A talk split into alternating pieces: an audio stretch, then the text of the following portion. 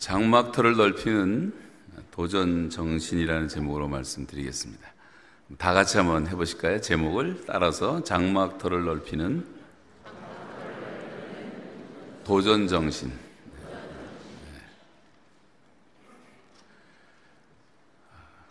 머리가 잘 그렇게 빨리 자라지가 않네요. 좀 긴 모습으로 나왔으면 좋겠는데.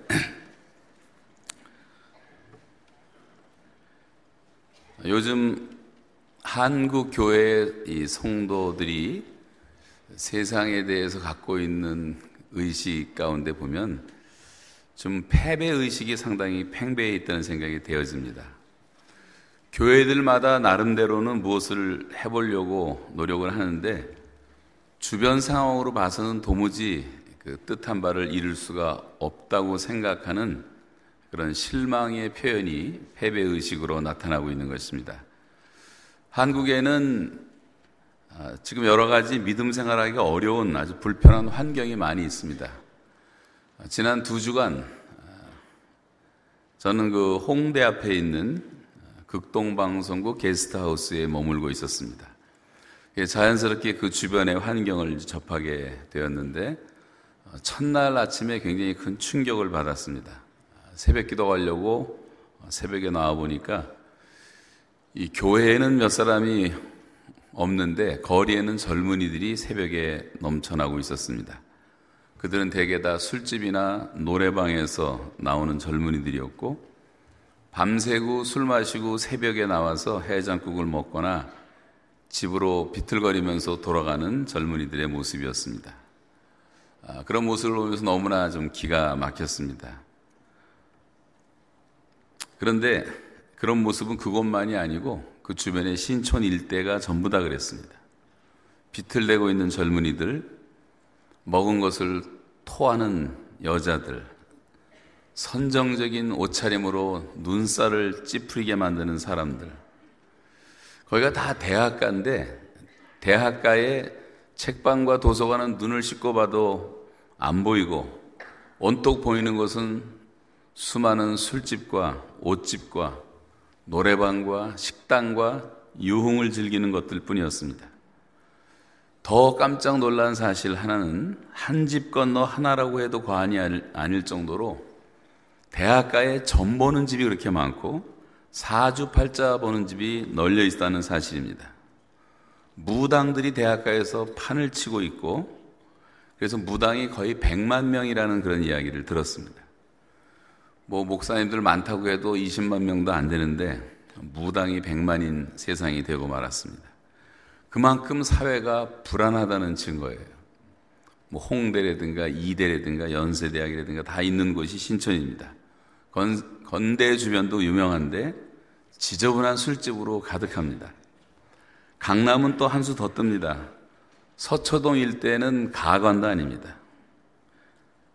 한 빌딩에 성형 수술하는 병원들이 몇 개씩 가득하고 뭐 그런 얘기를 다 늘어놓을 필요가 없겠지만 이런 젊은이들을 보면 맥이 빠지고 한숨과 탄식이 나옵니다. 지금 나라가 어느 때고 우리 민족이 어떤 어려움을 겪고 있는지도 모르고 온 세상은 염려를 하고 있는데 전쟁에는 완전히 불감증이 걸리고 그렇게 타락하고 있는 젊은이들을 보면서 도대체 이 나라가 어떻게 될 것인가? 정치인들은 머리가 다 비어 있는 사람들인가? 아니면 정치인들이 이런 풍조를 조장하고 있는 것은 아닌가 하는 생각까지 들었습니다. 야단치는 어른도 없고 권위 있게 가르치는 스승들도 없는 것처럼 보였습니다. 이런 것이 자유인가 과연 아무리 생각을 해봐도 이것은 방종이지 자유라고 할 수는 없다는 생각이 되어졌습니다. 환경의 영향이라는 것이 그렇게 대단한 것입니다. 그리고 우리들도 오늘 이런 환경에서 과연 자유로울 수가 있을까? 이게 더군다나 뭐 인터넷을 통해서 TV의 드라마를 통해서 안방까지 전해지고 있는 현실 속에서 참 자유로울 수가 없다는 생각이 되어지면서 사람은 누구나 환경의 영향을 받을 수밖에 없구나 하는 생각을 다시 하게 됐습니다.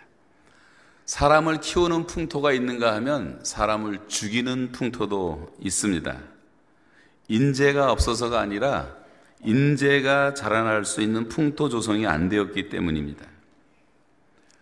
뭐 그러나 다 실망만 할 것은 아니고 대조가 되는 젊은이들도 있었습니다. 하도 어떤 목사님들이 그 강권을 해서 제가 방배동에 있는 300명 정도 모이는 작은 인터내셔널 스쿨을 간 적이 있었는데 특강을 해달라 해서 이제 얘기를 하는데 그때 학생들이 정말 잊혀지지가 않아요. 한 300명 되는 대안학교의 학생들이었는데 거의 100%가 성령 충만하더라고요. 학생들이. 어, 대한민국의 장래가 굉장히 밝다는 생각이 되을 정도 소수였지만 그리고 이제 오륜교회라는 걸 교회를 갔더니 거긴 또 특별 기도회를 하는데 만 300개 교회가 연합해서 동시에 인터넷으로 기도회를 하고 있었고 해외 교회도 300개가 참석을 했습니다. 춘천 한마음교회라는 곳을 갔더니 2, 3천 명 되는 청년들이 토요일 날 모여서 예배하고 저는 잠깐 목사님 인사하러 갔다가 그냥 뭐 어, 깜짝 놀랄 정도로 환영도 받고 왔습니다만 그런 젊은이들을 보면서도 느낀 것이 많고 또 3일교회도 한 만 명 정도 되는 젊은이들이 아, 상당히 열심히 모이고 있는 것을 보게 됐습니다. 이런 사람들을 이제 어, 보면서 이런 사람들은 하나의 어떤 창조적 소수에 해당되지 않을까라는 생각을 했습니다. 그러나 동시에 이제 교회들의 전반적인 모습을 저는 다 모르지만 그 들려오는 얘기들 가운데 제일 염려하는 것은 근 6만 개 가까운 대한민국 교회의 반 이상이 주일학교가 아예 없어졌다는 사실입니다. 주일 학교라는 자체를 찾아볼 수가 없게 됐습니다. 자, 이런 상황에서 우리가 이제 어떻게 살아야 할 것인가? 뭐 정치적인 얘기는 여러분이 하도 많이 들어서 말씀드릴 필요가 없다고 생각을 하고 이런 불신앙의 세대 가운데서 하나님이 지금 기다리는 사람은 여호수아와 갈렙 같은 사람이 아닐까. 골리앗을 넘어뜨렸던 다윗과 같은 용기 있는 믿음의 사람이 아닐까. 다윗은 청소년이었지만 조금 더 기가 죽지 않고 고릴라 같았던 골리앗을 보기 좋게 넘어뜨렸죠. 그래서 우리 이제 크리스찬들은 우리들의 그 현실의 벽을 봐야 되는데 금성 철벽처럼 난공불락처럼 그렇게 여리고처럼 막혀 있고 동서남북이 전후좌우가 다 어디를 봐도 다 막혀 있는 상황이라 할지라도 절대로 좌절하지 않는 그런 믿음의 사람이 지금 필요한 시대가 아닌가라는 생각을 했습니다. 오직 믿음으로만 나아갈 수 있기 때문에 거대한 산이 우리 앞을 가로막고 있다 할지라도 산을 옮길 만한 믿음만 있으면 불가능도 가능할 수 있다는 것이 우리가 믿음으로 세상을 도전하며 사는 길이기 때문에 그렇습니다. 우리는 다윗과 골리앗의 얘기를 잘 기억하고 있습니다. 성경에서 골리앗을 대하는 세 종류의 사람들을 발견할 수가 있습니다. 첫째는 도전할 용기가 없어서 그 골리앗 앞에서 벌벌 떨고 있었던 사울과 이스라엘 백성들의 모습을 발견할 수가 있고 두 번째로는 용기를 내려는 자를 비판하면서 다윗 같은 사람을 용기를 꺾고 사기를 꺾고 욕을 하고 있는 다윗의 형과 같은 사람들이 있는가 하면 그러나 세 번째 우리의 소망은 믿음으로 당당하게 도전하는 다윗이 있었다는 사실입니다. 사울과 그 백성들은 골리앗 앞에서 감히 도전하지 못하고 누군가 해결해 주기를 바라고 기다리기만 하는 사람들이었습니다. 아무도 용기를 내지 못했습니다. 그 분위기를 그 환경을 깨고 싶은 깰 수 있는 그런 자신이 아무도 없었던 거죠. 우리 주위에도 보면 많은 사람들이 안 되는 이유만을 주야로 묵상하며 살아가는 사람들이 있어요. 특별히 영적인 면에 있어서 그렇습니다. 불신자들의 세계가 너무 커 보이고 무신론 과학자들이 주장하는 진화론 이론이 너무 커 보이고 패역과 이 불신의 시대에 이 부도덕하고 썩어 빠진 문화가 복음보다 더 커 보이고 Christian life보다는 세속적인 유행이 더 커 보이는 이유가 도대체 무엇이겠습니까? 우리 속에 가지고 있는 의식 가운데 나 하나 뭐 잘한다고 해서 세상이 얼마나 달라질 수가 있겠는가?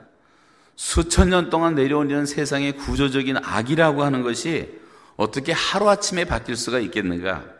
스스로 무력해지는 거죠. 도저히 안 된다는 것입니다. 사회를 바라봐도 뇌물의 마비가 돼버린 사회, 퇴폐한 그 접대 문화 속에서 흥청거리고 있는 사회, 마약과 도박에 중독되어 버린 사회, 일도 하지 않고 일확천금을 노리는 복권 열풍에 점령되어 버린 사회, 지금 뭐 새롭게 한다고 뭐 적폐청산하고 난리지만 다 그놈이 그놈이고 조금 있으면 다 똑같이 변할 사람들. 이건 우리가 역사를 통해서 익히 알아온 사실이고 앞으로도 그렇게 변화가 되진 않을 것이라는 이런 모든 악한 세상의 구조들은 우리가 매일같이 맞닥뜨려야 될 우리들의 현실이고 현대의 골리앗이라고 할 수가 있습니다. 그러나 우리가 그렇다고 그렇게 살아야 되겠는가? 그렇지 않을 수가 있다는 것입니다. 다윗처럼 우리가 도전하기를 하나님은 바라시는 거죠. 두려워할 필요가 없다.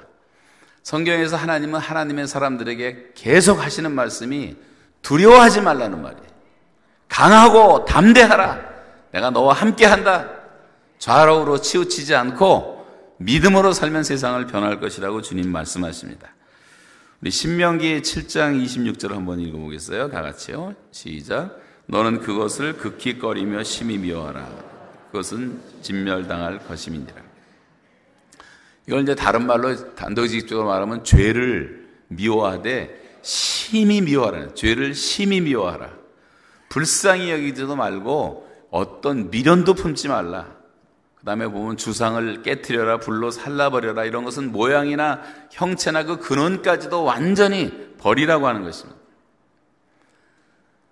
담배를 피던 사람이 담배를 끊겠다고 결심하면서도 라이터가 아까워서 복원하고 있다면 그것으로 인해서 유혹에 또 다시 끌리게 됩니다.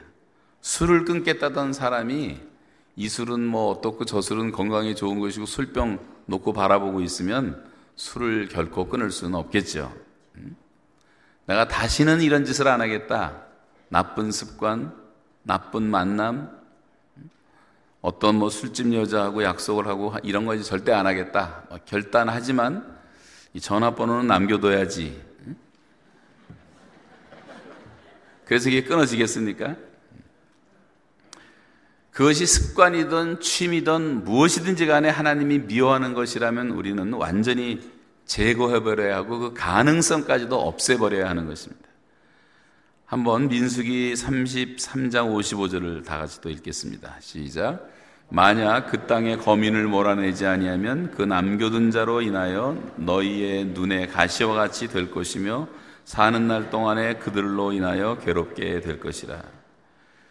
여러분이 만일 내 속에 남아있는 죄의 습성이나 그 가능성까지 완전히 멸하지 않으면 저와 여러분 속에 있는 그 죄의 습성으로 말미암아 결국은 우리 스스로가 괴롭게 되고 멸망하는 날이 반드시 이른다는 것이 하나님의 정의예요.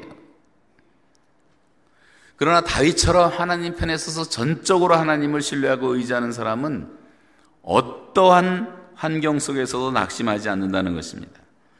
그런 의미에서 저와 여러분이 어떤 일로 인해서 마음의 낙심에 빠져 있다고 한다면 그것은 분명히 하나님께 대한 믿음이 떨어져 있기 때문이에요. 그런 의미에서 믿음과 낙심이라는 것은 반드시 반비례하는 것입니다. 다윗과 골리앗을 통해서 우리가 알 수 있는 것이 뭐냐면 하나님의 역사는 믿음으로 도전하는 사람들에 의해서 나타난다는 사실입니다. 하나님께서는 하나님께 대한 믿음을 갖고 살아가는 그런 사람들, 그런 리더들과 함께 한다는 거죠. 성경에 보면 성경에 나오는 리더들은 이런 도전을 받습니다. 우리 믿음의 조상 아브라함에게 하나님께서 처음으로 하신 말씀은 본토 친척 아비집을 떠나라. 이게 굉장한 결단이 필요한 거예요. 근본적 결단이 필요한 거죠. 신약에 오시면 하나님이 세상을 이처럼 사랑하셨다고 말하면서 하나님 우리를 사랑하시고 구원하신 그 이야기를 온 천하에 다니면서 만민에게 전파하라고 말씀하십니다. 그리고 땅 끝까지 이르러서 모든 민족을, 모든 종족을 제자로 삼으라고도 명하십니다. 근데 사람들은 울타리 치는 것을 좋아하고 그리고 끼리끼리 사는 것을 좋아합니다. 심지어 복음을 받은 이후에도 사도 바울 같은 사람도 베드로 같은 사람도 유대인에 대한 지나친 어떤 편견과 우월의식 때문에 이방인에게 가지를 않았어요. 하나님의 환상이라는 걸 강제적으로 보여줘 갖고 밀어내시기도 하셨지만 자기 스스로 그 복음을 잘 깨닫지 못하고 있었습니다. 결국은 성령의 역사로 말미암아 이제 복음이 전파됐던 거죠. 근데 이런 모습은 사실 저와 여러분의 모습이기도 합니다.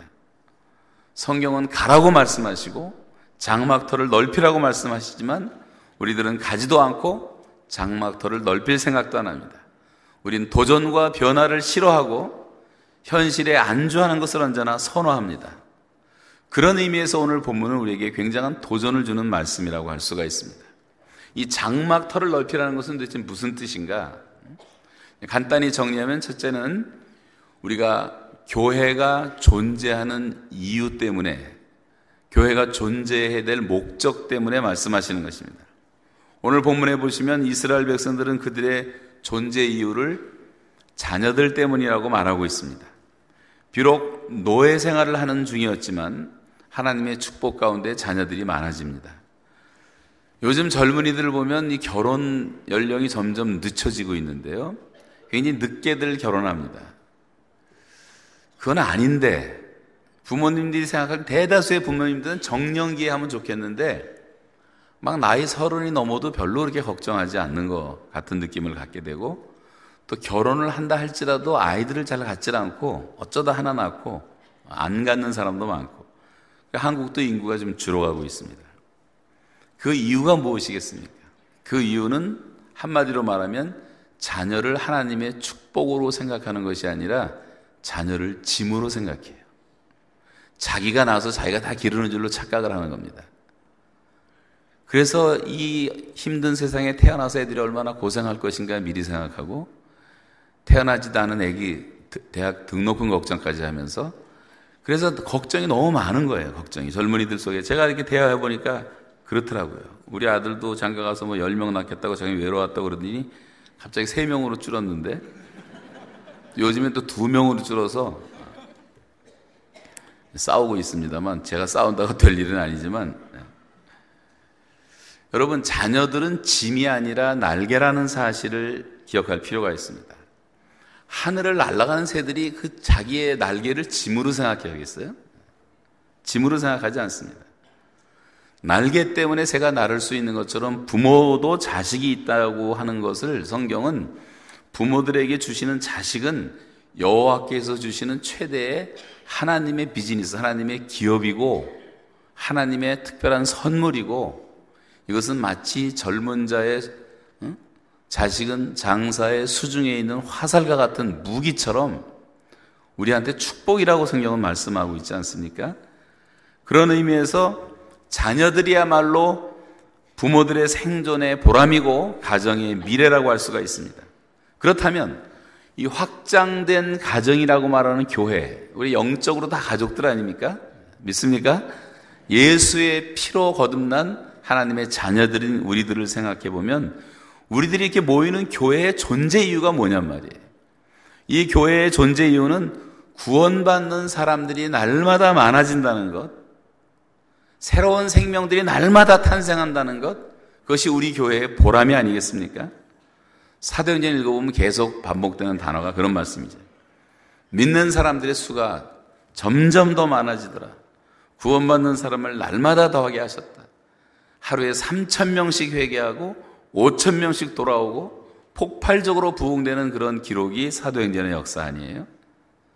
어떤 사람들은 말하기를 교회는 질적인 발전이 중요하지 숫자가 많아지는 것이 뭐 이렇게 중요하냐고 반문하는 사람들이 있, 습니다만 그것은 정말 잘못된 것입니다. 예컨대 많은 사람들이 물에 빠져 죽어가는데 조금만 건지자, 질적으로 건지자, 필요한 사람만 건지자 그렇게 말할 수는 없잖아요. 여러분 지난주도 말씀드렸지만 한 영혼이 얼마나 귀하냐 말이에요. 여러분 자신이라면 귀하지 않습니까? 군대 귀신 들려갖고 자기 몸을 스스로 상하고 소리를 지르고 무덤가에서 살고 쇠고랑도 풀어 던지고 사람을 죽이려고 하는 이 광기 들린 한 사람을 위에서 주님은 거라사를 지나가시다가 그 사람 보시고 옆에 있는 돼지떼 2천 마리에게 명하잖아요. 그 사람에게 사서 군대 계시나 저 돼지에게 들어가라. 돼지 2천 마리 몰사하고 그 사람은 온전한 사람이 됐습니다. 여러분, 나 자신이 그런 사람이 되었다고 할 때 그건 당연하지 않습니까? 그만큼 한 영혼이 소중하단 말이죠.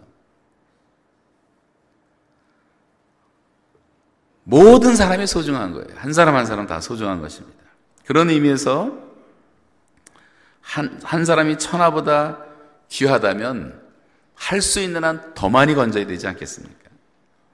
교회라는 기관은 영혼의 구원을 위해서 존재하는 이 땅에 하나님이 세우신 신적 기관이에요. 사망에서 생명으로 옮겨가는 영혼들, 날마다 구원받는 사람들이 더해지는 것. 여기서 멈추지 않고 전 세계 영혼들을 구원하기 위해서 선교사를 파송하고 복음을 전하고 더 많은 사람들을 죽음에서 건져 생명을 주는 것. 이것이 교회의 존재의 이유인 것입니다. 교회 안에서 새 생명의 탄생이 중단되면 그것은 교회가 중병에 걸렸거나 교회가 죽어 있는 것입니다. 여러분이 전도해서 영혼들이 나오지 않는 한 여러분이 병들어 있다는 말이에요. 예배당에 막 차고 넘칠 정도로 그렇게 하나님 앞에 돌아올 때 하나님이 얼마나 기뻐하시겠습니까? 세상은 정말 바쁘게 돌아가는데 교회는 너무 느리게 돌아간다는 생각도 하게 됩니다. 우리의 이 지경을 넓히는 것, 이것이 교회가 존재하는 존재의 보람이고 존재의 이유라는 사실을 여러분 꼭 믿으셔야 됩니다. 오늘 1절을 한번 다 같이 다시 읽겠습니다. 이런 노래라고, 이건 미리 노래하는 거야, 미리. 다 같이 읽겠습니다. 시작. 잉태하지 못하며 출산하지 못한 너는 노래할지어다.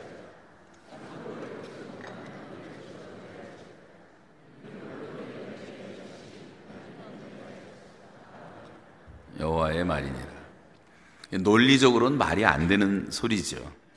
이스라엘 백성들은 지금 남편이 없는 과부처럼 외국 땅에서 외롭게 살고 있습니다. 그걸 비유해서 맞댄 것인데 이제 앞으로 이런 날이 올 것이라는 예언의 말씀인데 그러면서 믿음으로 찬송하라는 거죠. 근데 자녀가 많아진다는 거예요. 그것이 우리의 보람이 될 것이라고 하는 것입니다. 교회라고 하는 것은 바벨론에 끌려온 이스라엘 백성들처럼 이 세상, 바벨론 같은 이 세상 한복판에서 많은 난관과 역경과 교회를 반대하는 악마의 세력 앞에 부딪히면서 날마다 우리가 살아가고 있는 것입니다. 그러나 교회의 보람이 어디 있는가? 교회가 존재하는 진정한 보람이 어디 있는가 하면 우리가 오히려 이런 세상 안에서 세상에 동화되는 세속화되는 삶을 살 것이 아니라 세상을 거슬러 올라가고 역사를 바꾸는 하나님의 사람들을 훈련시키고 죽은 영혼들을 살리고 그들에게 새로운 생명을 공급해주는 세상을 변화시키고 세상에 도전하는 그런 신적 기관이 되어야 한다고 말씀하고 있는 것입니다. 이것이 교회가 이 땅에 존재하는 유일한 이유인 것입니다. 그렇다면 하나님이 이렇게 우리를 축복하실 때 우리는 무엇을 해야 하는가? 둘째 우리가 할 일은 장막터를 넓히는 것이라고 말합니다. 2절을 같이 읽겠습니다. 시작. 내 장막터를 넓히며 내 처소의 휘장을 아끼지 말고 널리 펴되 너의 줄을 길게 하며 너의 말뚝을 견고히 할지어다. 자, 우리의 과제가 여기 있어요. 하나님의 축복으로 많아지는 자녀들에게 삶의 터전을 마련하기 위해서는 장막터를 넓혀야 한다는 것입니다. 장막터라는 것은 이제 미식한이라는 말인데 하나님을 위한 삶의 자리를 넓히라는 거예요.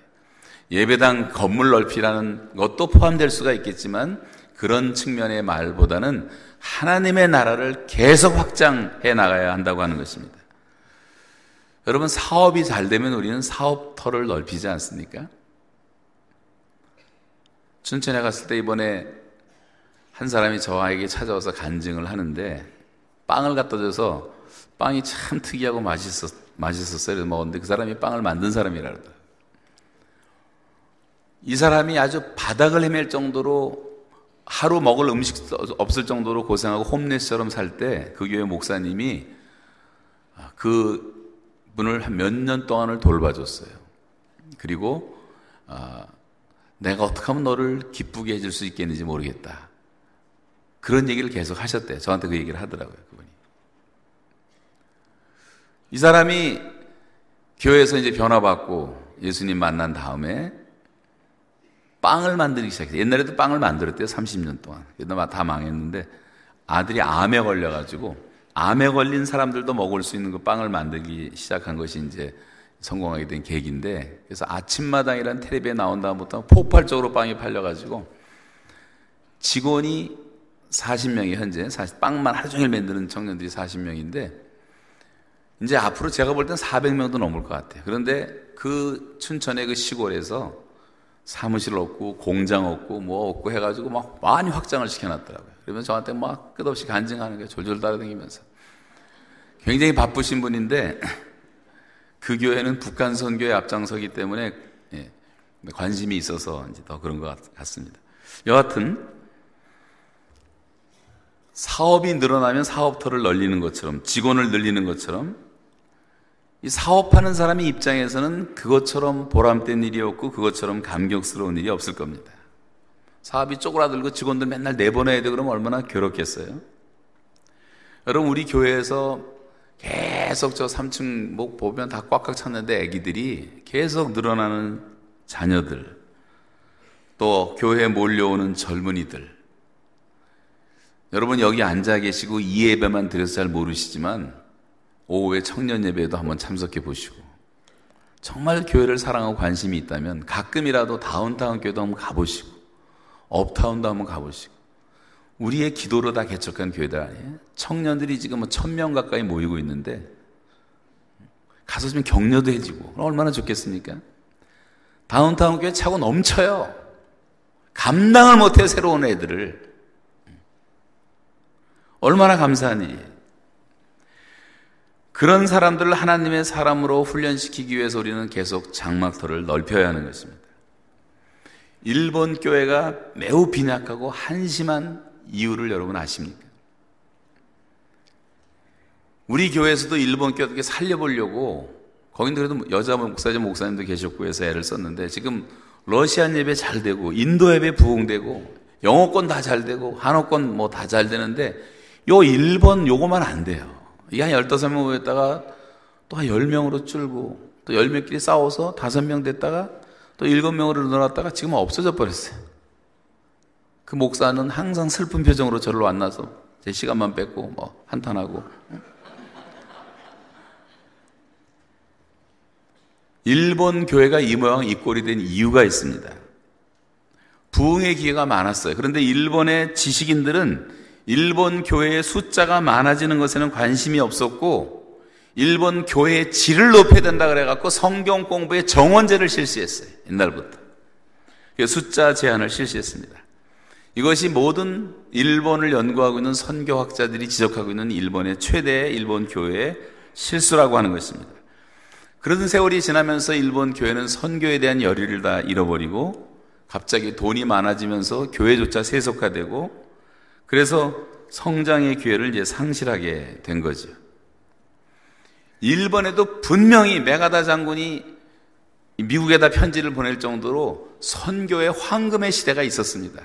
전후에 아주 어려웠을 때. 큰 부흥의 기회가 있었는데 일본 교회는 그 축복을 감당할 만한 그런 비전이 없었다는 거예요. 지도자들에게 비전이 없었어요. 그들은 준비가 되어 있지 않았습니다. 하나님이 역사하시되 이런 장막터를 넓히는 일을 해야 되는데 좀 큰 그릇을 만들어 놔야 되는데 그릇을 만들지 못했다는 것입니다. 여기 교회들의 또 과제가 있는 것입니다. 여러분 쉽게 이야기해서 건물로만 말해도 그렇잖아요. 우리 교회가 1994년에 저쪽 렉스데일 교회로 처음 이사 올 때 한 100여 명밖에 안 됐습니다. 5만 5천 square feet 건물을 사고 와보니까 너무 크잖아요. 두 건물이 있었지 않습니까? 하나만 해도 너무 큰데 이게 뭐 필요했냐. 이거 허물자, 허물자, 허물자. 그러다가 다행히도 어떻게 어떻게 안 허물게 됐는데 조금 지나니까 이것도 차버렸잖아요. 이것도 모자라서 난리치고. 그때 허물어 버렸으면 어떡할 뻔했어요. 여기도 좀 크다고 말하지만 여러분이 조금만 순종하면 하나님이 부흥하시고 부흥의 축복을 주시면 여기 다 차고 넘. 지금도 불편하죠. 다 모이면 불편합니다. 이 하나님의 장막터를 계속 넓히라고 말씀하고 있어요. 그러면 마지막 우리의 궁극적 비전은 도대체 무엇인가 하는 것입니다. 3절을 한번 읽겠습니다. 3절 시, 시작. 이는 내가 좌우로 퍼지며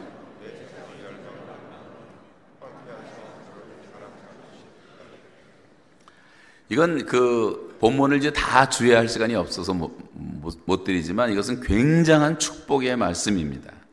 지금 이 사람들은 바벨론에서 포로 생활을 하고 있어요.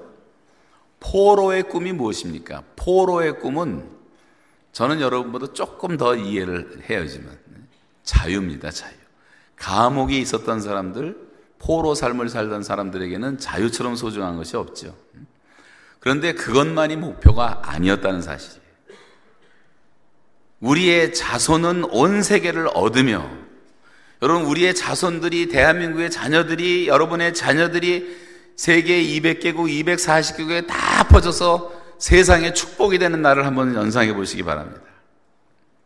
이 우리가 이제 구원받는 것은 죄에서 자유함을 받는 거죠. 죄의 노예에서 자유 해방을 받는 것입니다. 그러나 거기서 끝나는 것이 아니라 우리의 목표는 주님께서 우리를 부르신 목표는 우리의 자녀들, 우리의 제자들이 좌우로 퍼지며 열방을 얻으며 온 세계를 복음으로 정복하는 데 있다고 하는 사실입니다. 좌우로 퍼진다. 열방을 얻는다. 지난 3일 동안 제가 에드먼턴 연합 집회를 인도하고 어젯밤에 밤늦게 돌아왔는데 에드먼턴 어, 갔더니 에드먼턴 역사상 뭐 제일 많이 모였다 그러더라고 자기들 말로는 자리가 없어서 뭐 바닥까지 다 꽉 찼는데 어휴 아는 얼굴이 나타나는 거예요. 우리 교회 이혜열 집사님 부부도 나타나고 그 다음에 박노춘 집사님 얼굴도 나타나고 황미란 선교사 얼굴도 나타나고 계속 나타나. 이 사람들이 어디 갔나 했더니 여기 와 있구나. 이혜열 집사님은 칼가리에서 제가 온다는 얘기를 어떻게 들었대. 그리고 4시간 운전해서 온 거예요. 그래서 고마워서 제가 금방 보낼 수가 없어서 새벽 2시까지 얘기하다가 사고 날까봐 재호소 보냈어요. 재호소. 여러분 여기뿐이 아니라 가는 데마다 많이 찾아. 이 사람들이 다 목자를 했던 사람들이기 때문에 거기서 튼튼하게 서 있고 자기들의 사역을 하고 인디안 선교를 하고 미국에 가도요, 뉴욕, LA는 말할 것도 없고, 뭐, 뭐, 피닉스니 뭐, 별 군데 가도 다 나타나요. 우리 교인들이 나타나고, 일들을 하고 있고, 사역을 하고 있는 거. 우리가 우리 교회의 성도들에게 좌우로 퍼지며, 열방을 얻으며, 그리고 이제 선교사님들 지금 다 전 세계에 퍼져서 복음으로 음, 세상을 정복하는데 앞장설 수가 있다면 이것은 얼마나 교회의 존재에 의미가 있느냐. 여러분, 전 세계 역사 가운데 여러 가지 운동이 많이 있는데 그 운동 가운데 세계 정복을 꿈꾸는 운동은 두 개밖에 없어요. 하나는 공산주의고 하나는 기독교입니다. 공산주의는 순식간에 불과 4, 50년 만에 전 세계를 3분의 1을 새빨갛게 만들어 놨어요. 그러다가 지금은 서서히 가을이 오고 겨울이 와서 러시아도 이제 포기하고 중국도 포기하고 동그라파도 포기했지만 마지막까지 안 포기하는 나라가 대한민국 바로 위에 있어요. 세계에서 제일 지독하고 남한까지 지금 다 통째로 삼키려고 반드시 남조선을 해방시켜야 된다. 공산주의는 청춘이다. 공산주의가 너무 멀기 때문에 우리가 지금 당분간 사회주의를 한다. 이거 지나면 공산주의 할 거다. 아직도 큰 소리 치고 미국을 대상으로 싸우고 어떻게 겉으로 보면 좀 대단한 것처럼 보이죠. 왜냐하면 그 사람들의 비전이 세계 정복이기 때문에 그런 거죠. 세계 정복이. 뭔가 한 차례 일어날 텐데 무슨 일이 일어날지 모르지만 음? 전쟁이 안 일어나기를 바라지만 미군이 철수하고 평화협정이 맺어지고 북한이 원자탄 가지고 갈기면 남한은 그대로 노예가 돼버릴 수밖에 없어요. 그런 캄보디아 이상의 저주가 올 것인지 미국이 선제 타격을 해서 또 피 흘리다가 어떻게 될 것인지 뭐 미래를 우리는 아무도 모르고 전쟁은 여호와께 속한 것이기 때문에 우리가 기도할 뿐이지만 그런 세상도 있다는 걸 우리가 의식할 필요가 있다는 거예요. 근데 왜 이런 일이 벌어지느냐? 세계를 정복해야 될 진짜 지상 명령을 받은 사람들은 크리스찬인데 크리스찬들이 그렇게 못하고 있는 거예요. 우리를 향한 하나님의 마지막 계획은 이거 아닙니까? 너희는 온 천하에 다니며 만민에게 복음을 전파하라. 모든 족속으로 제자를 삼아라. 예루살렘과 온 유대와 사마리아와 땅 끝까지 이거 모르는 사람 어디 있어요, 여러분? 다 알잖아요. 근데 우리의 구호만 있잖아요, 구호만. 우리가 몸으로 가야 된단 말이에요. 안 가도 여기 외국 사람들 전체 다 많이 보여주, 보내주셨으니까 여기서도 전도할 수 있는 거죠. 세계 선교라고 하는 지상 명령을 최초로 받은 주님의 제자들은 어떤 사람이었는가를 생각해 보세요. 그 주님이 로마의 귀족들에게 말씀했습니까? 로마의 장교들에게 말씀했습니까? 뭐 그 당시에 굉장한 지식층의 사람들도 많았고 바리새인들 뭐 서기관들도 많았고 철학가들도 많았고 그리스에도 대단한 소크라테스, 아리스토텔레스 다 있었던 시대인데 그 사람들에게 말한 것이 아니라는 것입니다. 나중에 사람들이 베드로를 교황으로 만들어서 타락한 캐톨릭이 너무 베드로를 화려하고 대단한 인물로 만들어 놨지만 우리가 아는 실제 베드로가 누구냔 말이에요. 보통 사람 아니에요? 보통 사람 중에서 성격이, 성격이 좀 유별난 사람이에요. 고기 잡는 평범한 어부였어요. 가난했어요. 무식했어요. 요즘 같아서는 우리 교회 뭐 부목사 명함 내놔도 베드로가 당선되겠습니까? 뽑히겠어요? 성격도 괴짠 데다 공부도 못한 데다 응? 가난한 데다 하나님이 천한 자를 들어서 쓰시고 없는 자를 들어서 쓰시는 하나님의 능력에 잡혔기 때문에 베드로가 된 거지. 뭐 이렇게 대단한 인물이냔 말이에요. 여러분이 왜 이렇게 낙심하냔 말이에요. 왜 나는 아니라고 생각하냔 말이에요. 주님은 계속 부르시는데 주여 제가 저기 있사오니 죄를 보내소서 맨날 이 얘기만 자기에게 복음을 적용시키질 않고 내가 가야 될 것이 어딘지 내가 할 수 있는 일이 무엇인지 복음을 위해서 내 삶을 어디다 드려야 하는지를 생각하지 않고 살다가 그냥 세상을 떠나는 사람도 얼마나 많이 있는지 모릅니다. 예수님은 이 어설픈 제자들 12명 가운데 하나 또 실패적으로 떨어져 나가고 11명을 세워놓고 너희는 온 천하에 가서 모든 족속으로 제자를 삼아 내가 너에게 분부한 모든 것을 가르쳐서 지키게 하라. 세상 끝날까지 내가 너희와 함께 있을 것이다. 분명한 것은 그들은 그 당시의 세계를 복음화시켰다는 사실이고 그 뚜렷한 증거가 저와 여러분이 우리가 그 열매들로 지금도 남아 있는 것입니다. 그래서 이 교회의 선교 사명이라는 것은 두 가지밖에 없어요. 선교사는 딱 두 가지인데 모든 교인들은 보내는 선교사가 되든가 가는 선교사가 되든가 둘 중에 하나가 되어야 되는 것입니다. 교회는 선교를 위해서 존재하기 때문에 우리 교회가 이 예배당 터전을 잡고 여기서 많이 와서 기도하셨죠? 어려울 때. 뭐 돈이나 있었어요? 솔직히 돈도 없었죠.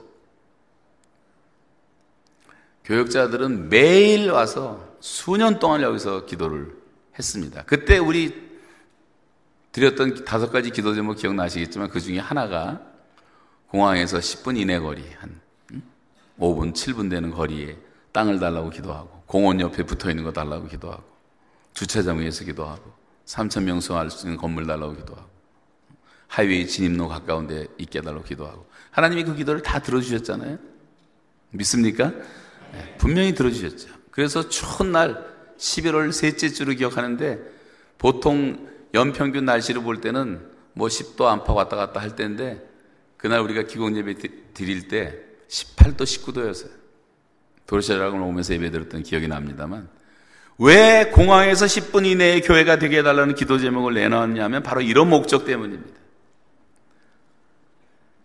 우리 온 교인들이 365일 계속해서 복음을 실어 나르는 그런 선교사로 다니길 수 있도록 하기 위해서 지금 우리의 가슴은 복음으로 사랑과 성령의 능력으로 이 세상을 정복하기 위해서 정말 내 심령이 불타고 있는가 한번 생각해 보세요. 다시 내 마음이 냉랭해진 것 아닌가? 가슴이 드라이 된 것은 아닌가? 포로 생활을 하면서도 세계를 보았던 이스라엘 백성들을 보십시오. 우리의 자손은 열방을 얻으리라. 우리들의 자손은 열방을 얻으리라. 우리가 이민 와서 고생하면서 희생하면서 우리들 아이들을 잘 키워서 공부 잘하는 것도 중요하지만 저와 여러분이 진정한 하나님의 자녀라면 그거보다 더 높은 목적이 있어야 되지 않겠냐 하는 거예요. 주님께서 분부하신 이 거룩하고 위대한 비전 때문에 우리가 이 자리에 앉아 있는 것입니다. 이제는 우리가 하나님의 사람들을 보낼 차례가 된 것입니다. 주님의 제자들을 길러내서 그들을 보내고 우리의 젊은이들을 훈련시키고 이 위대한 하나님의 뜻을 이루기 위한 훈련의 장으로서 장막터를 계속 넓혀가야 한단 말이에요. 이 목표를 위해서 교회는 존재하는 것입니다. 우리 자녀들이 사회에서 훌륭한 사회인이 되어야 하죠. 어떤 캐네디언과 다뤄도 어깨를 겨루어도 부끄러움이 없는 우리의 후손들을 만들어야 합니다. 그런데 거기서 그쳐선 절대 안 된다는 거예요. 우리의 관심과 기도가 거기에서 머물러서는 안 돼요. 박사나 만들고 교수나 만들고 변호사 의사 만들고 사업가 만드는데 거기서 멈춰서는 안 된다고 하는 것입니다. 더 높은 목적, 궁극적 목적이 무엇인가를 알아야 돼요. 우리는 못했지만 우리 자녀 가운데 열방을 얻는 전 세계를 변화시키는 비전을 갖고 있는 젊은이들이 나와야 된다는 거예요. 이 카나다를 변화시킬 수 있는 인물들을 길러내야 한다는 것입니다. 건강한 인물은 건강한 교회와 건강한 가정에서 길러지는 것입니다. 믿습니까? 여러분이 건강한 가정을 만드셔야 되고 건강한 교회를 세우도록 우리가 최선을 다해야 되는 거예요. 현대 위기는 우리 가정이라는 의식이 약하고 우리 교회라고 하는 의식이 약해지는 데 있습니다. 그래서 이 사회에 정신적 고아들이 그렇게 많은 거예요. 저는 오늘 제가 좋아하는 단어는 아니지만 저도 나이가 들다 보니까 은퇴하고 아주 부담스럽지만 원로 목사라는 칭호까지 받게 되었지만 그거보다 제가 이 자리에 서게 된 것은 저는 선교사 파송이라는 더 큰 목표 때문입니다. 혹시라도 오해가 없도록 제가 분명히 말씀드리는 것은 저는 아무런 욕심도 없습니다. 우리 교회에 조금도 누를 끼치고 싶지 않고 여러분에게 아무런 마음의 부담도 드리고 싶지 않아요. 한 가지 욕심이 있어요. 그런데 그것은 우리 교회의 장막터를 넓히는 사역에 마지막으로 사용받고 싶은 것입니다. 타다 남은 막대기 같은 불쏘시개라도 되어서 이 사명을 좀 다 감당했으면 좋겠다. 그런 생각을 했어요. 제가 대단히 건방진 소리 하나 좀 하고 지나가겠는데, 저는 30년 이상 목회를 했어요. 큰빛교회에서. 담임 목사로서는 27년 됐지만, 86년부터 박 목사님이 저를 불쌍히 여기셔서 오자마자 사역을 시켜갖고, 다섯 가정 데리고 성경 공부 시작하고 지금까지 왔습니다. 오는 도중에 뭐 예배당 몇 번 바꾸고 새 예배당 짓고 선교사들 파송하고 뭐 물론 또 뭐 교회도 젊은이들 교회들 시작하고 뭐 이러는 과정에서 교회가 다 뭐 평안하고 안전하고 우리 성도들이 다 너무 훌륭한 분들이기 때문에 지금까지 온 건 사실이지만 저는 그런 자질이 되지를 못했어요. 제가 뭐 과장하는 게 사실이 그래요. 하나님이 써주신 것만 너무 감사할 뿐인데 저는 제가 후회하는 게 제가 쪽 조금만 정신 차리고 노력했더라면 토론토 교민의 10분의 1은 드리지 않았을까? 만 명 정도는 되지 않았을까, 교회가? 제가 교만해서 하는 얘기가 건방진 얘기가 아니라 누구든지 그렇게 할 수가 있는 거예요. 우리 목사들이 너무 게으르고 너무 타락했고 잘못되어 있다는 목사 혼자서 돌아다니면서 열심히 전도해도 1년에 100명은 전도하지 않겠습니까?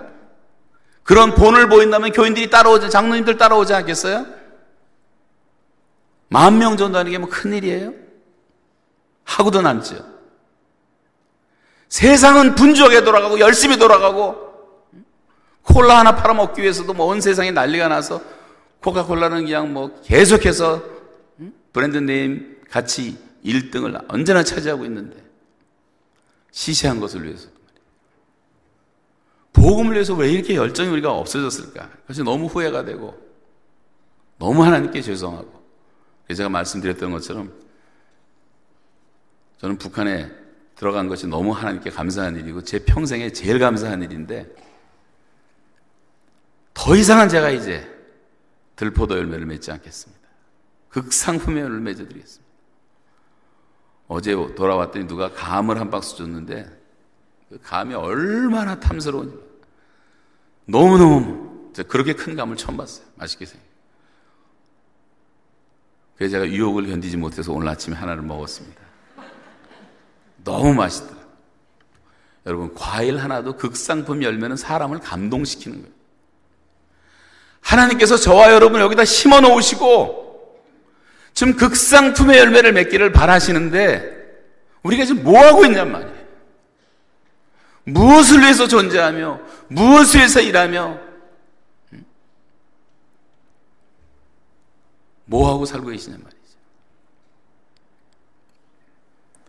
그런 의미에서 주님께서 주신 어, 비전을 잠깐 나눴습니다만 저는 이제 TMTC라고 하는 토탈 미션 트레이닝 센터라는 사역에 저의 남은 생애를 드리려고 합니다. TMTC는 한마디로 말하면 100만 명 선교사 시대를 여는 운동이에요. 이 total mission을 위해서 다 이제 TM이라는 말로 정리를 해봤는데 team ministry를 할 겁니다. 제일 처음에 team ministry.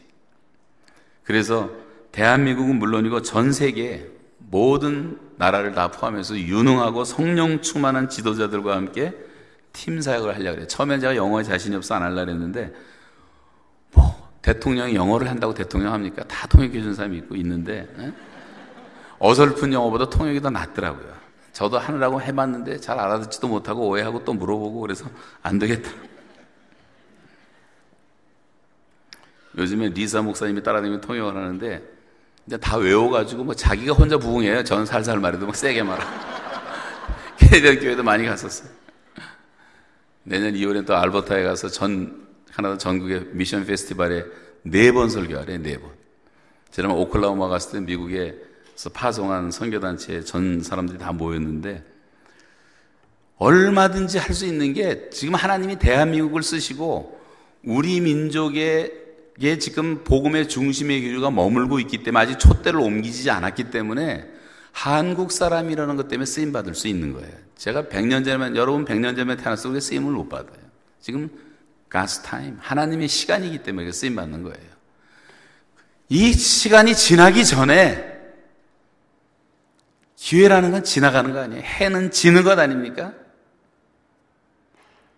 그 때가 있는 거예요. 하나님의 카이로스의 시간. 이때 우리가 쓰임을 받아야 된다는 거죠. 팀 사역. 기도원에 300명 같은 사람이면 됩니다. 12 제자, 7 집사, 120 문도. 그렇게 많은 숫자는 아니었지만 그런 창조적 소수가 일을 하는 거예요. 저는 믿음이 없으면 100만 장자도 소용이 없고 그 사람이 대학 교수든 박사든 뭐 대그룹의 회장이든 절대 필요 없어요. 요즘엔 또 젊은이들이 네트워크를 좋아해서 뭐 네트워크다 무슨 일을 하는 줄 알고 네트워크 네트워크 떠드는데 네트워크라는 게 아니에요. 네트워크라면 하나님이 하실 일이 어디 있어요? 영광을 못 받으시죠. 한국 사람들은 지금 망하고 있는 게 맨날 그 인맥 때문에 망하지. 인맥, 혈연, 지연, 학연. 그걸 벗어나질 못해요. 오직 하나님 한 분만 의지하고 우리가 왜 일을 못하냔 말이에요. 하나님이 역사하시면 다 될 수가 있는 건데. 그래서 지탄받지 않는 그래도 좀 거룩하고 깨끗한 지도자들이 있으니까 팀을 만들어서 내년 3월 8일 날 이제 다 만나기로 했는데 조용하게 연락을 하기로 했어요. 떠들지 않고. 그 다음에 TM은 tent maker입니다. tent maker. 자비량 선교죠. 자비량 원칙으로 한다. 바울과 브리스길라 아굴라 부부 같은 그런 삶을 연상하시면 되겠어요. 그래서 농장도 이제 하려고 하는 것인데 성경에 보면 일하기 싫으면 먹지도 말라 그랬잖아요. 예, 일을 하세요. 은퇴하신 분도 할 수 있으면 조금씩 더 일을 하시고 일하는 게 좋은 거예요. 노동은 신성한 것이기 때문에. 제가 노 목사님께 부탁을 드렸는데 저 있을 때 잘 못했지만 우리 교회 부교육자들을 1년에 한 3주 정도는 교회 아예 나오지 말고 우리 교인들에게 다 맡겨서 가게에서 헬퍼로 일도 하고 세탁소에서 대림질도 하고 주유소에서 기름도 넣고. 교인들이 어떻게 사는지를 알아야지 설교도 제대로 나오지 않겠냔 말이에요. 내가 북한에서 2년 6개월 동안을 노동을 해보니까 북한을 더 많이 이해하고 북한 백성들이 얼마나 고통 가운데 산다는 게 피부로 너무너무 느껴지는 거예요. 지난 18년 동안은 150번을 다녔어도 언제나 주는 자 입장에서만 살았지 그들의 고난을 제가 몰랐잖아요. 눈으로 보고 자기가 직접 몸으로 일하는 거하고는 다른 것이더라고요.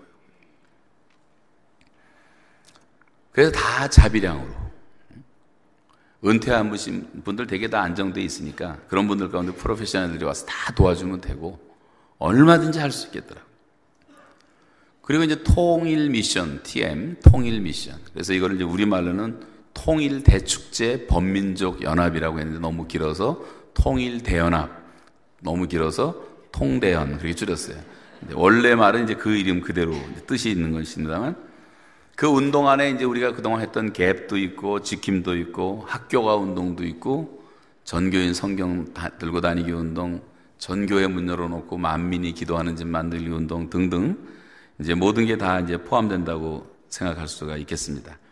이 훈련을 위해서 훈련센터가 이제 세워질 텐데 어, 신문에 뭐 저도 지금 아직 아직도 못 봤는데 저한테 전화 한 마디도 없었는데 뭐 신문에 뭐 났다고 사람들이 신문에 났다 신문에 났다 뭐 한국에 언제가 자꾸만 그러는데 그 다 소설 쓰는 거니까 여러분 참고사항으로만 들으세요. 응? 제가 한 번도 신문사 접촉한 적이 없습니다.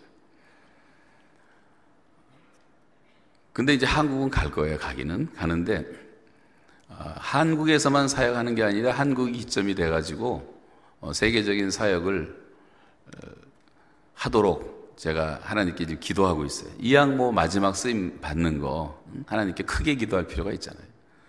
그래서 이제 송도 쪽에, 송도는 신도시고 국제도시고 외국인 학교가 제일 많고, 연세대학을 비롯해서 대학들이 많이 거기 와 있고, 또 뉴욕 주립대학도 와 있고 인천 공항에 하루에도 수만 명씩 드나드는 그것을 전도하는 그 기지로서도 좋고 섬들도 많아서 섬 전도 할 수도 있고 북한도 가까워서 배 타고 뭐 해주 같은데 한 시간 다 가고 얼마든지 하고 이제 동남아시아 이제 허브가 되어 갖고 동남아시아뿐이 전 아시아의 허브가 됐어요. 그래서 아, 인천 공항을 기점으로 할 일도 너무 많고 그래서 그건 반드시 해야 되겠다는 생각은 하고 있었기 때문에 아, 그래서 이제 거기에 이제 기점으로 하고 대부도라는 곳을 지금 기도하고 있는데 그곳에서 이제 농장까지 사고 어, 훈련센터를 만들어서 하나님이 어떻게 주실지는 모르지만 많은 사인들이 지금 나타나고 있어요. 여러분에게 손 안 벌릴 테니까 걱정하지 마세요. 응? 또 부담스러워 또 홍보만 소리 아닌가. 카나다는 뭐 홍보 해봤자 돈도 없어요. 눈먼 돈들은 다 뉴욕과 LA 있더라고요. 그거 끌어다 쓰면 되는 거예요. 서울도 눈먼 돈이 얼마나 많은지 몰라요. 돈을 가지고 쓸 줄 모르고 어떻게 쓸지 맨날 사기만 맞아요. 좋은 일 한다고 사기 맞는 사람이 많아서 사기 맞는 거 방지해 주면서 갖다 쓰면 되니까. 그래서 송도 쪽에 하나 세우고 밴쿠버는 거의 확정이 됐어요. 밴쿠버 쪽에는 지난번 밴쿠버 갔을 때 하나님이 그래서 밴쿠버를 보내신 것 같아요. 너무 기가 막힌 데가 준비가 됐는데 그건 나중에 말씀드리겠고. 아, 그리고 토론토에도 누가 지금 준비를 하고 기도하는 분이 있어요. 토론토 근교에 여기서 한 1시간 뭐 정도 떨어진 곳 생각하고 있는데 그곳하고 그 다음에 이제 하와이에도 거의 준비가 돼서 이제 1월 달에 하와이 가게 되고 그리고 LA 쪽이나 이제 미국의 어느 쪽 한 군데 더 하게 되고 그 다음에 이제 남미, 중남미 쪽에 그 다음에 아프리카 쪽에 또 아시아와 유럽 쪽에 그 상징적으로 이제 훈련센터들을 세워서 그 로컬 사람들도 하고 외국인도 하고 우리 교민들도 하고 이 사람들을 다 한국으로 데려오는 건 무리고 또 할 수도 없고 그래서 이제 아까 말씀드린 그 팀이 순회하면 되는 거예요. 순회하면 되고 또 우리 교회에서도 이제 여러분도 이제 부르시면 또 오실 분들도 많이 있을 텐데 그것을 좀 준비하시는 분들은 오시면 좋겠어요. 우리가 지금까지 뭐 20년 이상 훈련 많이 받으셨잖아요. 전도 폭발도 하고 새 생명도 하고 이칠도 하고 일대일도 하고 커피 브레이크도 하고 그 훈련 받은 거 어디다 써먹겠습니까? 가리켜야죠. 사람들은 제가 모아놓을 테니까 와서 강사가 되주시면 돼요. 평신도들이 선교사도 가리키고 평신도들이 목사님들도 가리키고 다 할 수가 있는 거예요. 얼마든지. 왜냐면 여러분이 전문가니까. 전도 폭발 저보다 장로님들이 더 잘하세요. 새 생명도 더 잘하시고 1대1도 더 잘하시고. 왜냐면 그것만 하니까 전문가가 된 거예요. 전문가.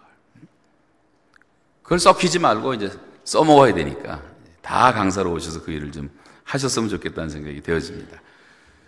그래서 이제 그 한 지금 현재는 한 다섯 군데 정도부터 시작하려고 하는데 어, 그렇게 해서 우리 교회 성도들이 앞장서서 먼저 그 사역에 동참하시기를 바라고 앞으로 수많은 젊은이들이 훈련을 받게 될 것이고 수많은 시니어들이 지금 한국에는 시니어들이 엄청나게 많아요. 거기에 도전을 했더니 벌써 제가 뭐 아무 준비도 안 되는데 줄 서서 나와가지고 거기 어떻게 등록합니까? 어떻게 헌신할까요? 뭐 접수하는 사람들도 생기더라고요. 뭐 별 사람을 다 봤어요. 하나님께서 일을 하시리라고 저는 분명히 이제 믿습니다. 그리고 수많은 선교사님들도 재교육을 받게 될 것입니다.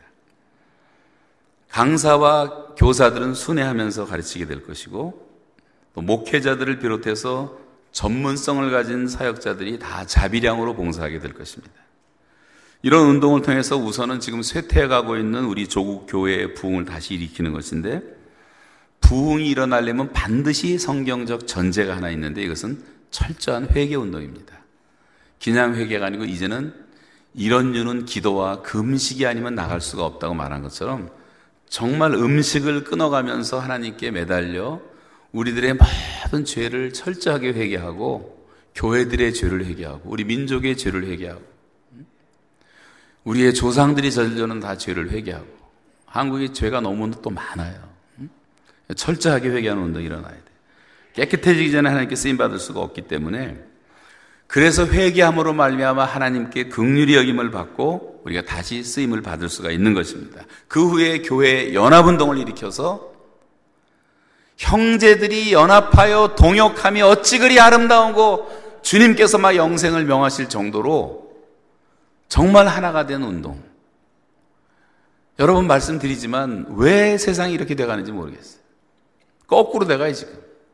정말 하나가 되어서 한마음 한뜻으로 하나님의 나라를 위해서 사역해야 될 교회들은 계속 분리되고 찢어지고 욕하고 서로 망가뜨리고 각계 전투하고 구멍가게식으로 목회를 하고 세상은 주식회사를 하고 연합작전을 피고 뭐 몇천 명씩 모여서 함께 연구를 하고 아셈이 생기고 네프타가 생기고 유럽 공동체가 생기고 다 협력들을 하는 체제로 가고 있는데 고기, 를 잡아도 지금은 다 연합작전으로 고기를 잡잖아요. 근데 왜 하나님의 교회가 이렇게 됐냔 말이에요.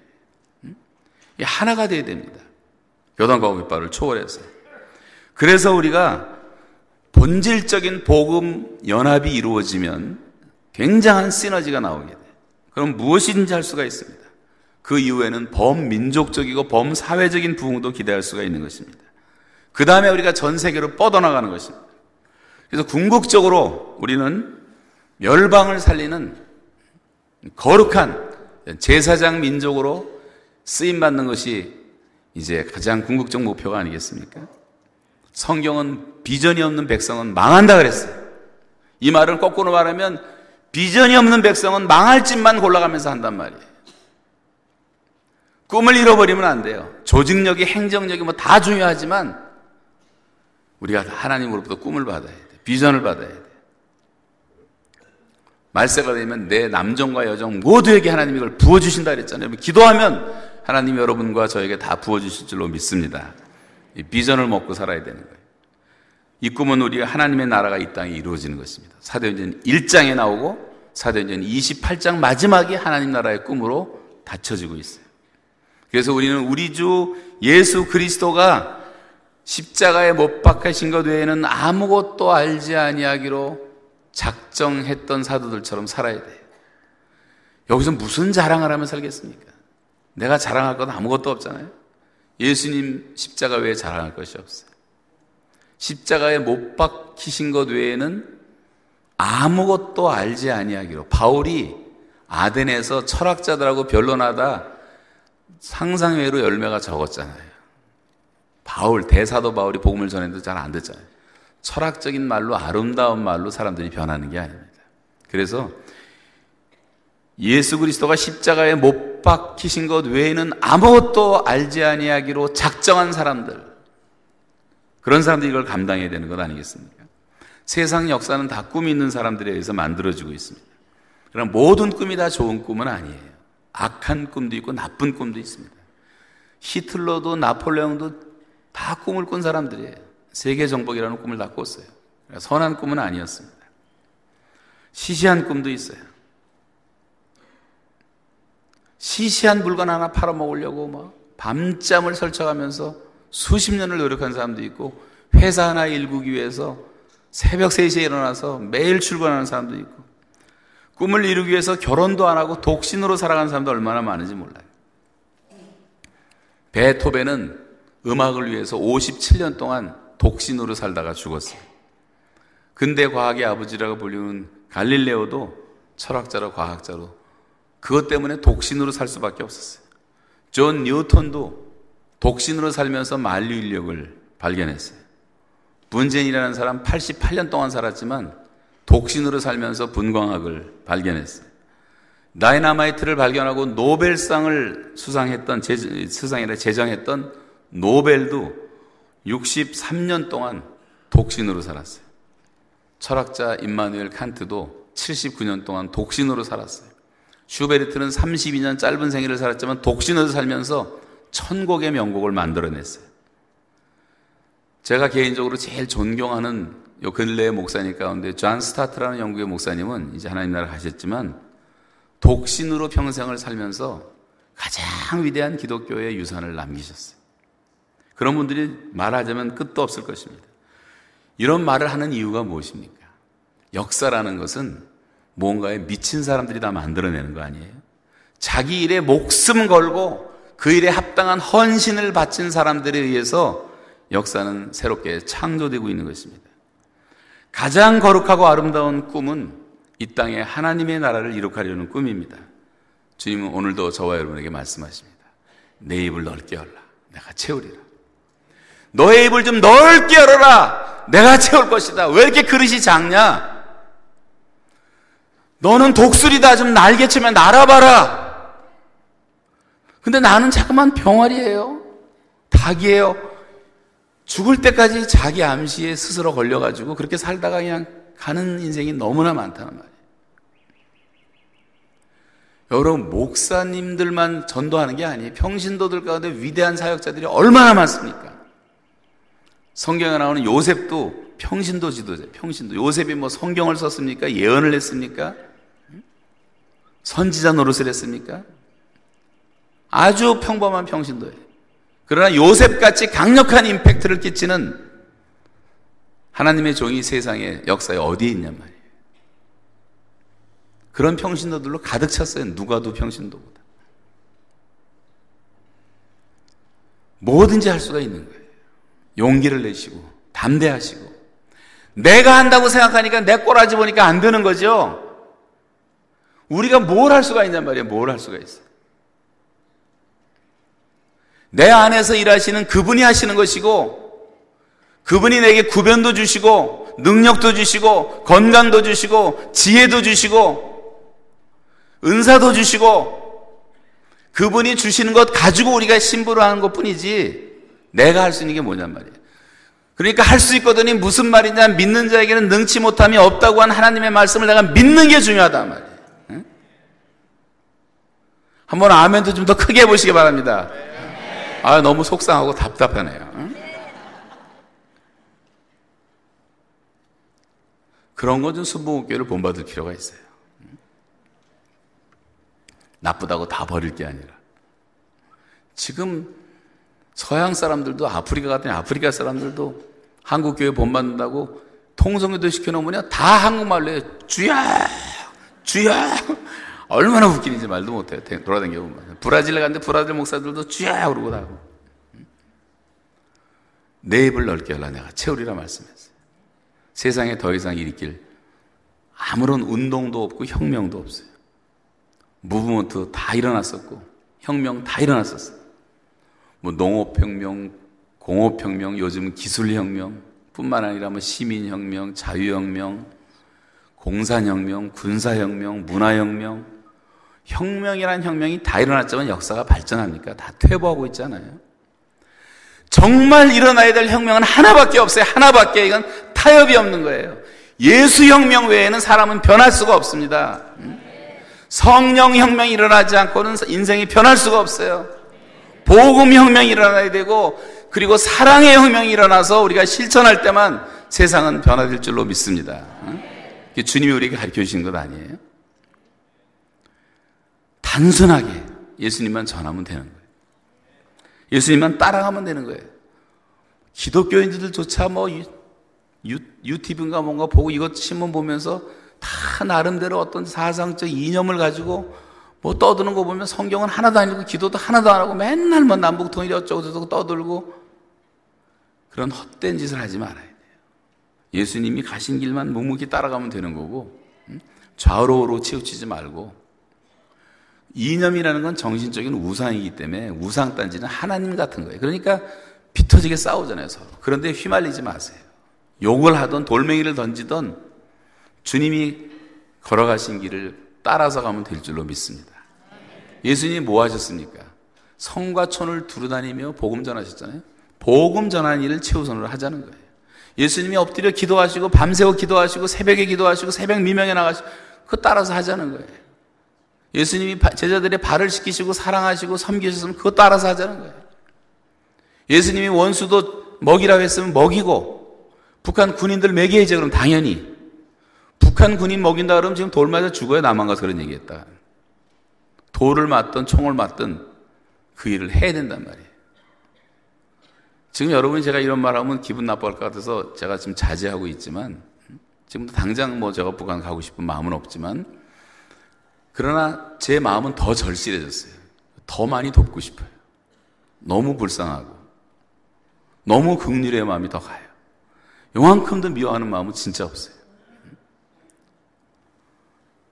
우리가 원수까지 사랑하는 단계에 이르지 않으면 참 사랑이 아니죠.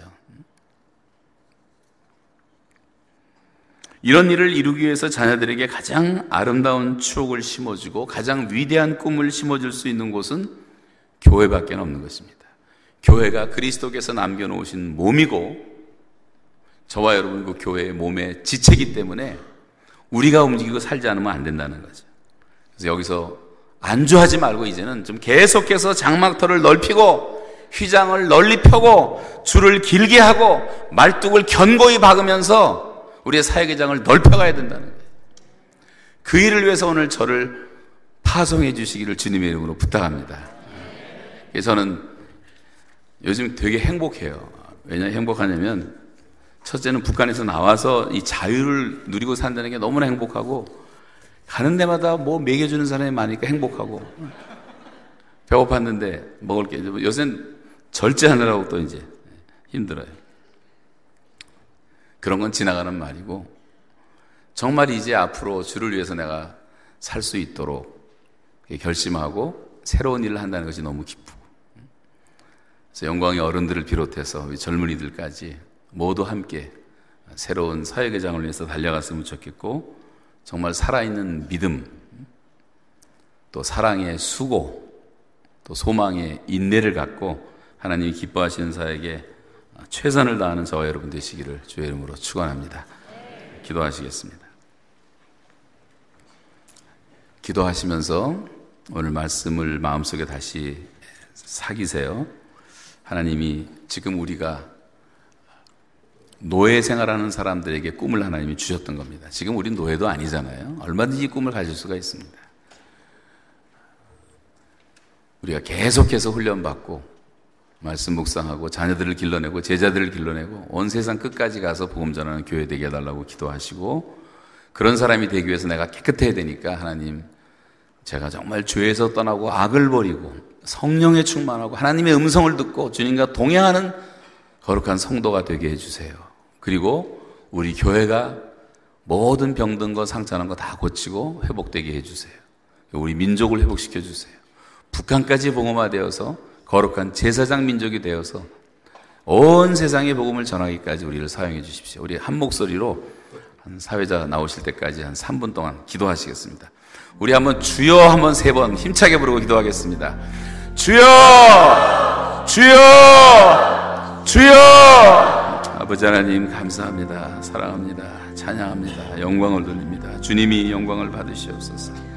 주여 사랑하는 성도들 마음속에 이 시간 성령으로 찾아오시고 말씀으로 찾아오시고 하나님 주님의 영으로 주님이 역사해 주심으로 우리의 마음들이 주 안에서 하나가 되게 하시고 성령으로 비전을 보게 하시고 꿈을 보게 하시고 환상을 보게 하시고 정말 복음에 대한 열망을 가지고 하나님 나라의 꿈을 꾸며 식어졌던 우리의 마음들이 다시 뜨거워지게 하시고 주여 메말랐던 우리의 가슴이 정말 성령의 단비로 촉촉히 적셔져 생명의 열매를 맺는 귀한 역사가 우리 안에서 일어나도록 도와주시기를 기도하오며 하나님이 축복이 주는 삶을 살기를 기도합니다. 주님 영광 받아 주십시오. 영광 받아 주십시오. 내 베풀어 주시옵소서. 아버지 사랑하는 형제와 자매들에게 은혜를 베풀어 주시옵소서. 감사합니다, 주님.